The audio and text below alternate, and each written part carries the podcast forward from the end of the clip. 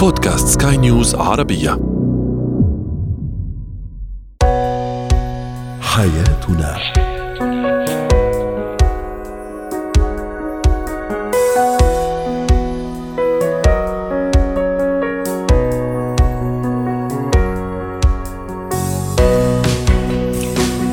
الكرام أهلا بكم معنا إلى حياتنا فضاؤكم اليومي الذي يعنى بشؤون الأسرة وباقي الشؤون الحياتيه الأخرى والذي يمكنكم الاستماع اليه عبر منصة Sky News Arabia dot com slash podcast وباقي منصات سكاي نيوز عربية الأخرى. شاركونا عبر رقم الواتساب 00 971 561 88 6223 معي أنا ابتسام العكريمي. نتحدث اليوم عن مظاهر العلاقة السامة بين الشريكين وكيفية تجنب الوصول إلى تلك المرحلة، كيفية ترشيد استخدام الطفل لل social media دون حرمانه من التصفح وعن مهارة التعامل مع بعض السلوكيات السلبية في العمل. هو وهي من الممكن أن تمر أي علاقة عاطفية بمراحل عديدة يكون إحدى هذه المراحل هو الفتور في هذه العلاقة إلى أن يصل هذا الفتور إلى مرحلة السمية. قد يكون هذا الأمر غير طبيعي لكن يمكن أن نجد بين أي زوج وزوجة أحيانا مثل هذه المراحل. قد يفتقر الأزواج أو شركاء الحياة للتواصل والتفاهم مع بعضهم البعض وهنا لابد أن يعلم الأزواج في هذه العلاقة أين يقفون و كيف يجدون طرق لهذه العلاقة ولكيفية انجاحها ومساعدة أنفسهم على مواصلة هذا الزواج. رحبوا معي مستمعينا الكرام بالدكتورة نهاية رماوي الاستشارية النفسية والأسرية، أهلا وسهلا بك دكتورة مساء الخير. لو نتعرف عن العلاقة السامة بين الشريكين أو الزوجين، يعني ما سمات هذه العلاقة دكتورة؟ مساء الخير ابتسام مساء الخير لجميع المستمعين. أي علاقة سامة هي علاقة تكون مؤذية إما مؤذية نفسيا أو مؤذية جسديا يعني النتائج والآثار نتيجة التفاعل. في هذه العلاقة بتكون آه، غير صحية ومردودها سيء. وقد يظهر ذلك بشكل مباشر أو مع الوقت بنصير ندرك آثار هذه العلاقات السامة. إنه أنا بشعر إنه طاقتي عم تنزل إنه أنا مش عم بكون مبسوطة أو سعيدة. عم بحس إنه عم بفقد المتعة أشعر بالحزن أحيانا. وقد يرافقها أعراض جسدية مرات بصير صداع بشكل دائم أو مثلا بحالة إنه عدم شعور بالراحة ألام بالمعدة ألام بالقولون. آه، كل ذلك يعكس الطريقة التي أتفاعل فيها مع المحيط. وبالتالي إذا كان السبب من المحيط وانه أمور لم تكن موجودة عندي سابقا إلا بسبب وجودي في هذه العلاقة فإنه بدي أدرك إنه أنا قد أكون في علاقة سامة. وغالبا الناس ما بيشعروا إنهم بعلاقة سامة إلا لما تتفاقم الأمور. يكون عندهم قدرة على إنهم هم مسيطرين هم واعيين هم مش شاعرين إنه الأمور تصير بطريقة عادية. لكن لما يحسوا إنهم وصلوا لمرحلة يعني الطريق فيها يعني أصبح مسدود ربما. يكون انها آه آه هذه هي هي علاقة سامة أدت إلى نتائج قد تكون مدمرة. يعني. طيب دكتورة نهاية هناك أكيد بعض المواقف اللي من خلالها ربما نكتشف فعليا إنه هذا الشريك أو هذه الشريكة أو هذه العلاقة بشكل عام آه، هي علاقة سامة بالنسبة لي. ف آه، يعني هل تطلعين عن بعض هذه المواقف اللي قد تبدر من الزوج أو الزوجة على حد السواء؟ طبيعي إنه يصير في أحيانا اختلافات في الطباع، اختلافات في التفكير، اختلافات في السلوك، في العادات بين الزوجين، لكن إذا أصبحت هذه الاختلافات بشكل يعني آه يعني كبير إنه يعني فيها سلوكات رايحة على الإكستريم أو غريبة وقد تصل انه إنه هدول الناس ممكن يكون عندهم اضطرابات في الشخصية أكيد رح تظهر العلاقات السامة، فإذا كانت العلاقات السامة نتيجة اضطرابات الشخصية هنا ننصح الطرف الآخر أو الشريك بمراجعة المختص النفسي أو الأسري حتى يساعده إنه كيف يدفع يعني يطلع أو يساعده إنه كيف يتعامل في هذه العلاقة حتى إنه ما تكون آه، مسممة له. من الأمور مثلا. يعني بعض الناس بيكون عندهم انتقاد وتقليل من قيمة الآخر. ممكن يكون هذا الطبع موجود لكن ليس بالحدة والشدة الكبيرة. نعم. إذا كان عنده مثلا شخصية نرجسية راح يكون دائما بقلل من قيمة الآخر دائما بنتقده وأغلب الناس اللي بيجونا عنا بالعيادة بالعلاقات الزوجية إنه هي بعد ما أصبحت يعني شعرت حالها ضحية تدمرت هي بتكون نتيجة تأثير الشخصية النرجسية اللي مارست كل هذه الأمور السامة حتى تضعف الشخص اللي يعني الطرف المقابل. أيوه الطرف المقابل. فالانتقاد والتقليل من قيمة الآخرين ننتبه إنه إذا كان موجود عندي بنسبه هو يجعل العلاقات سامة. أنت لما بدك توصل لشريكك أو للزوج للزوجة والعكس بطريقة لينة يعني غير جارحة. دائما لابد أنه آه، دكتورة نهاية يعني الزوج أو الزوجة آه، اثنيناتهم لازم أنه يراعوا مشاعر بعض علشان ما يحدث أي آه، سوء فهم لبعض النقاشات أو حتى بعض التعليقات اللي ممكن أنها تصير بينهم. مزبوط. يعني كمان إنه لما بدي أجي أحكي الشيء مش عاجبني حقي أنا كشريك إني أحكي لشريكي إنه هذا الشيء لا يعجبني. لكن الطريقة زي ما حكيت يكون فيها لين فيها مرونة. الهدف هو الملاحظة وليس الانتقاد. إذا كان الانتقاد فاعرف إنك أنت في علاقة سامة. هو ما بده أغير من طبعي هو بده يقلل من قيمتي ويحسسني إني أنا غلط ينتقدني فأنت تعيش في علاقة سامة. واضح. طيب. كمان لما تفضلي دكتورة. هلا في عندنا كمان التجاهل والإهمال. يعني إنه أنت تكون في علاقة الطرف الثاني مش شايفك. انت بعدها رح تصير تشعر بالحزن على ذاتك الاكتئاب تقليل قيمة الذات إنه بتصير تبذل جهد كيف بدي أخلي الطرف الثاني يشوفني أو يهتم فيي فالتجاهل والإهمال هي من السلوكات التي تجعل العلاقة بين الزوجين علاقة سامه وعلاقة آه، يعني آه، غير مريحة. وأكيد آثارها الجسدية والنفسية رح تكون سلبية وسيئة. فبالاهتمام بالشريك إنه تعطيه من وقتك تعطيه من مشاعرك تشاركه آه، تهتم بوقت يكون مش مبسوط أو لما يكون مبسوط تشاركه الفرحة هو جزء من العلاقات الصحية بين الزوجين فإياكم والإهمال والتجاهل يعني الطفل لما تتجاهله بصير عنده شخصية مضطربة فما بالك لما يكون شريكك وأنت بتعتمد عليه هو بيعتبرك مثلا زي الطرف السند أو المهم في حياته وأنت تهمله فيشعر بالكثره الشريك بانك أنت بتهمله وما عم تعطيه قيمة. جميله هذه النصيحة. نهتم بوجود الآخر نعم. نعطيه قيمته وكيانه. لدينا الاهتمام الاعتناء بالطرف المقابل دائما. وأيضا التواصل ربما دكتورة التواصل يعني أمر ضروري جدا آه، بعيدا أو بمنأى عن آه، ربما النقاشات الهدامة التواصل البناء اللي ممكن أنه يحافظ على استمرارية العلاقة. طيب آه، أنا إذا أردت أنه أحول مسار علاقتي من علاقة قد تكون يعني قد تشوبها بوادر السمية إلى علاقه صحية وطبيعية هل من سبيل لذلك وكيف دكتورة طبعا دائما الإنسان هو يسعى إلى التعرف إلى مواطن الخلل أو الضعف أو الشيء اللي غير صحي في سلوكه أو في تفكيره بدنا نصلحها حتى تستمر الحياة بطريقة تكون مريحة للطرفين. تماما.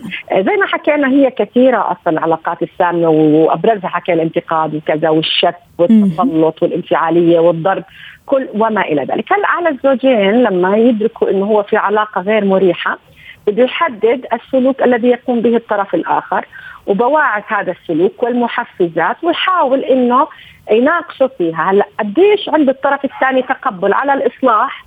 وإصلاح هذه العلاقة أنا ببذل جهد، لكن إذا شعرت إنه الطرف الثاني لا يعطي أي اهتمام وما بده يبذل أي جهد في العلاقة وما اخذ الطرف الثاني على إنه مضمون هنا على الطرف المتضرر إنه يعتبر حاله إنه هو في علاقة سامة والابتعاد يصبح ضرورة إذا رفضت الطرف الآخر إنه محاولة الإصلاح ومحاولة إنه نظبط الأمور بطريقة تكون مقبولة للطرفين، يعني ممكن أنا اكتشف إنه الخلل عندي وهذا الخلل عم بيعمل على شريكي مشكلة، هلا إذا أنا كان عندي قابلية إني أضبط هذا الخلل معناته بعطي للشريك فرصة. يعني يعني باخذ هاي الفرصة حتى أشتغل على حالي وأشتغل على إنه كيف أصلح هاي العلاقة، لكن إذا أصر الطرف وغالبا هذا ما نلحظه في الاضطرابات آه، الشخصية، يعني ما بيعترف إنه هو غلطان، ما بيعترف إنه بشك، ما بيعترف إنه دائما اخطائه مبررة خاصة الشخصية النرجسية والارتيابية، بنلاحظ إنه هدول بيصروا على إنهم هم الصح، فغالبا نحكي للأطراف إنه الهروب والخروج والابتعاد عن هذه العلاقة هو الحل.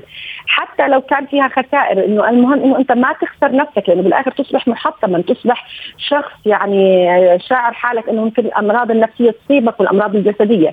إذا هو رفض إنه يخضع لعملية الإصلاح النقاش هلا إذا ما رحنا على أخصائي إحنا بيننا وبين بعض إنه أوضح إنه إيش الموقف اللي صار. النقاش والتواصل الحضاري نعم. النقاش. إني أوضح إني أفهم أتفهم. وأحسسه إنه أنا مش عم بحكي هذا الشيء عشان أشارك بالذنب. لا إنه عشان نحل هاي المشكلة.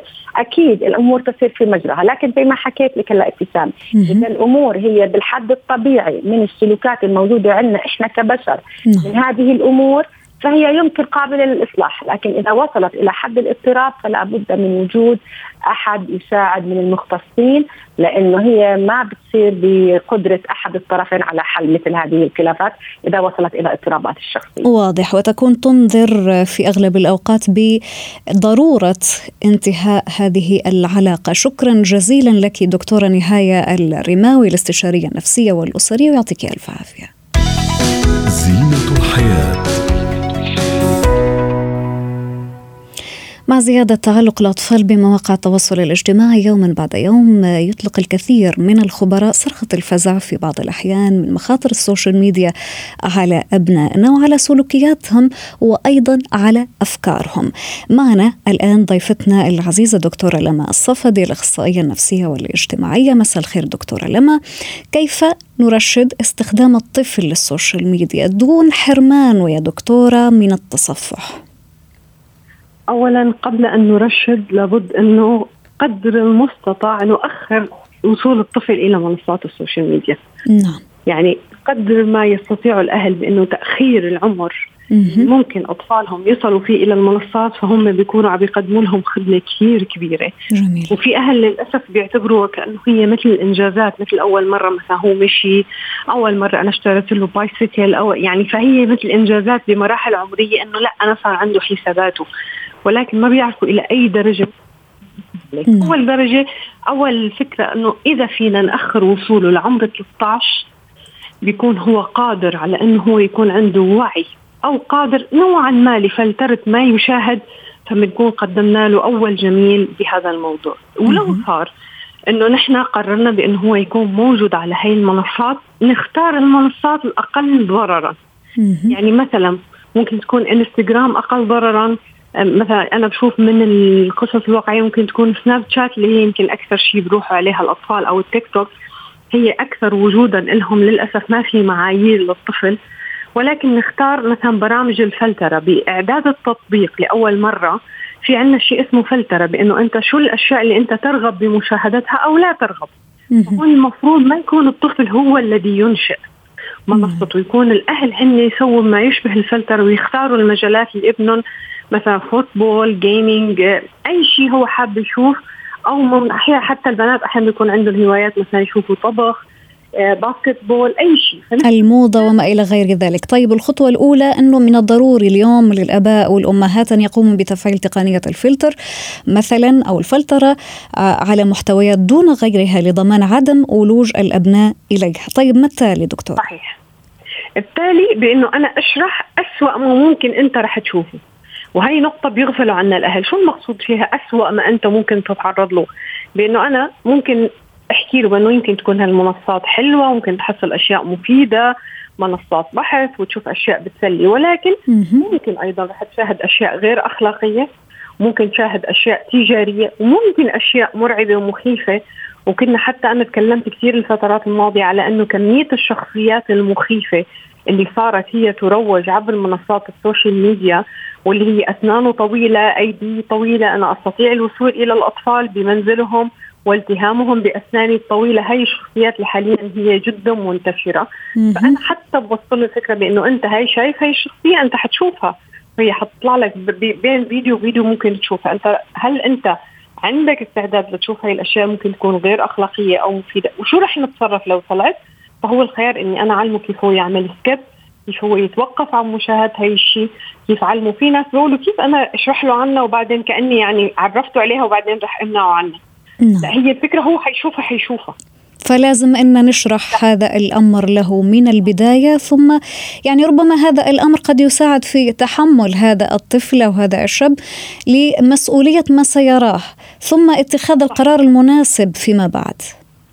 تماما. هي جملتك ما شاء الله صحيح هي اختصرت الفكرة بأنه أنا أترك له الوعي بأنه هو يشاهد ما قد تشاهد والقرار لديك بأنك أنت تكون مسؤول عن الأشياء. وهون هو بيصير بتشكل عنده نحن بنسميه الوعي. الوعي بأنه أنا عارف باللي موجود. لأنه أنت بتعرفي عدد الأطفال اللي أنا بشوفهم. عندهم مشاكل مثلا ما بيناموا بالليل بيخافوا حتى الدخول إلى كوابيس نعم. كوابيس يتركوا أهلهم. وبالاخير بنكتشف بأنه هو شايف مقطع فيديو شايف شخصية معينة يتابعها ودائما بيقولوا لي هي لا هي الشخصيات فيها توصلنا حتى لو كنا بغرف النوم حتى لو كنا في البيت. فلأي مدى هي الشخصيات هي عندها رسائل لا وعي قادرة أن هي تدخل لدماغ الطفل. النقطة الثانية اللي هي كثير مهمة اللي اسمها الغرباء انت في Snapchat أو تيك توك رح تتعرض لكثير أشخاص رح يدخلوا على الرسائل والخاص ويجربوا يفتحوا أحاديث معك وتعارف. فهذا الشيء لازم يكون قانونيا ممنوع لأنه اليوم من أكثر المشاكل انتشارا هي العلاقات عبر السوشيال ميديا لأعمار بسيطة بنات وصبيان بعمر العشرة والإداعش وبعدها تحدث المصائب.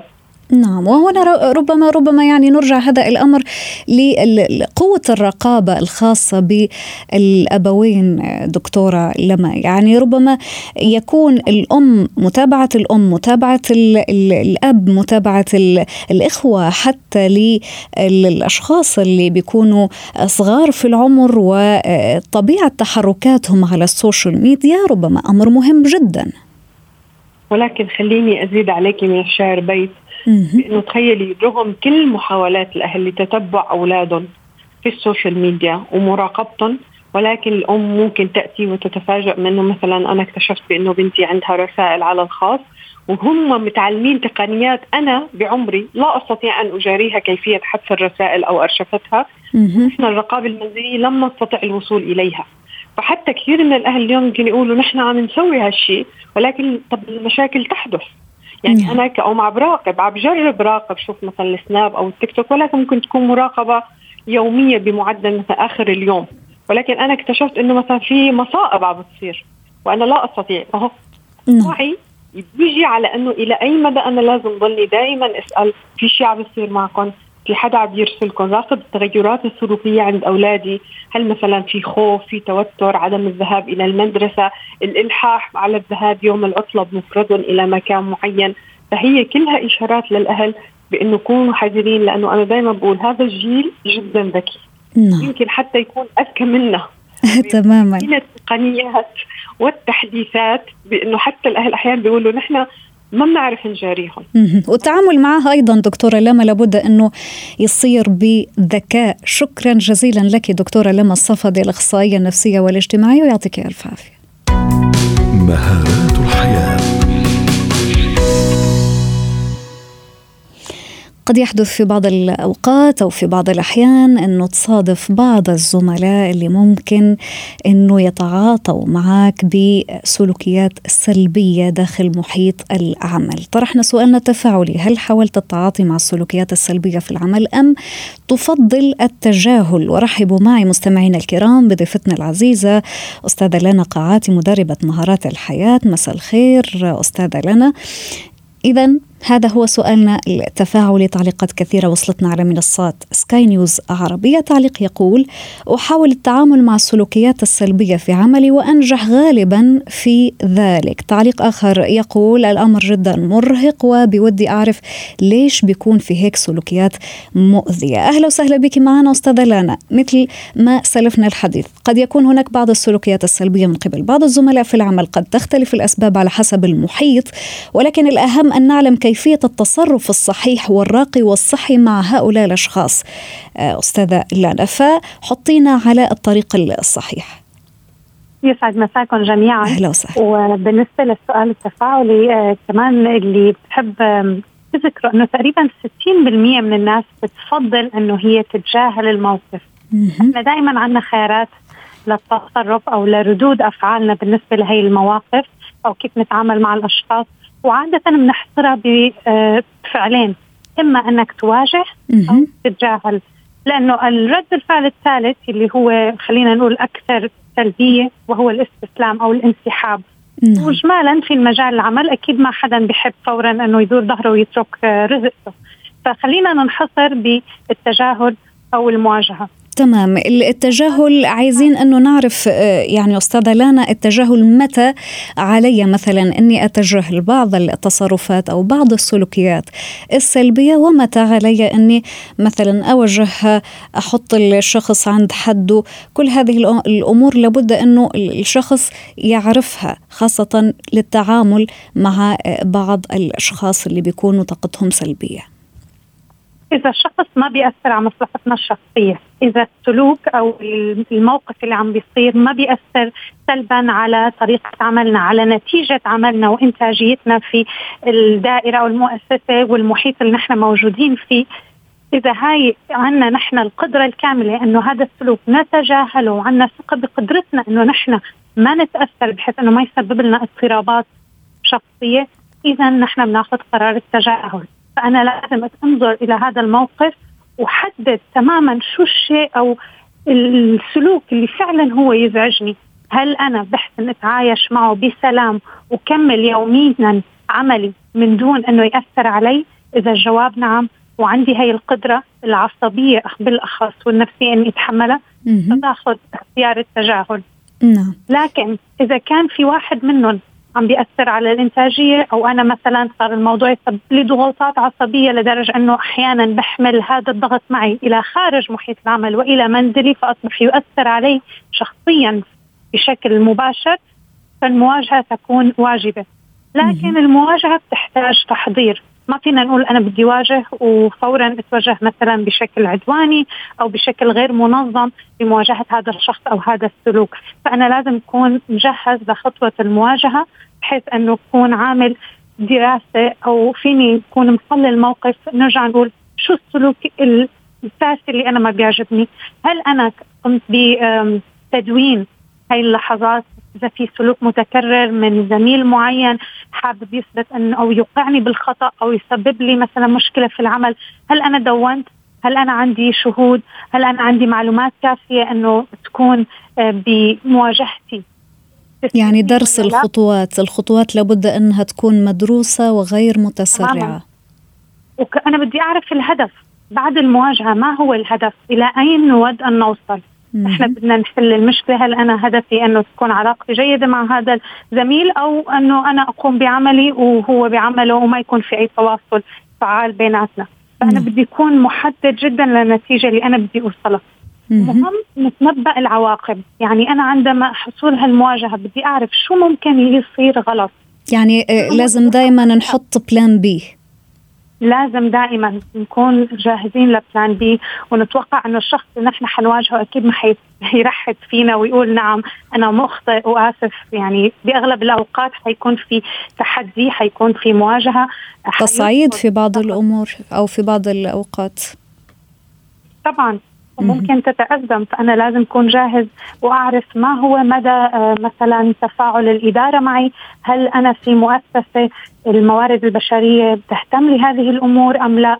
آه، لأنه أحيانا قد تكون للأسف الإدارة هي محرك لبعض هذه السلبيات. ونرجو دائما إنه ما توصل الأمور إلى هذه المراحل. شكرا جزيلا لك أستاذة لنا قاعاتي مدربة مهارات الحياة. يعطيك ألف عافية.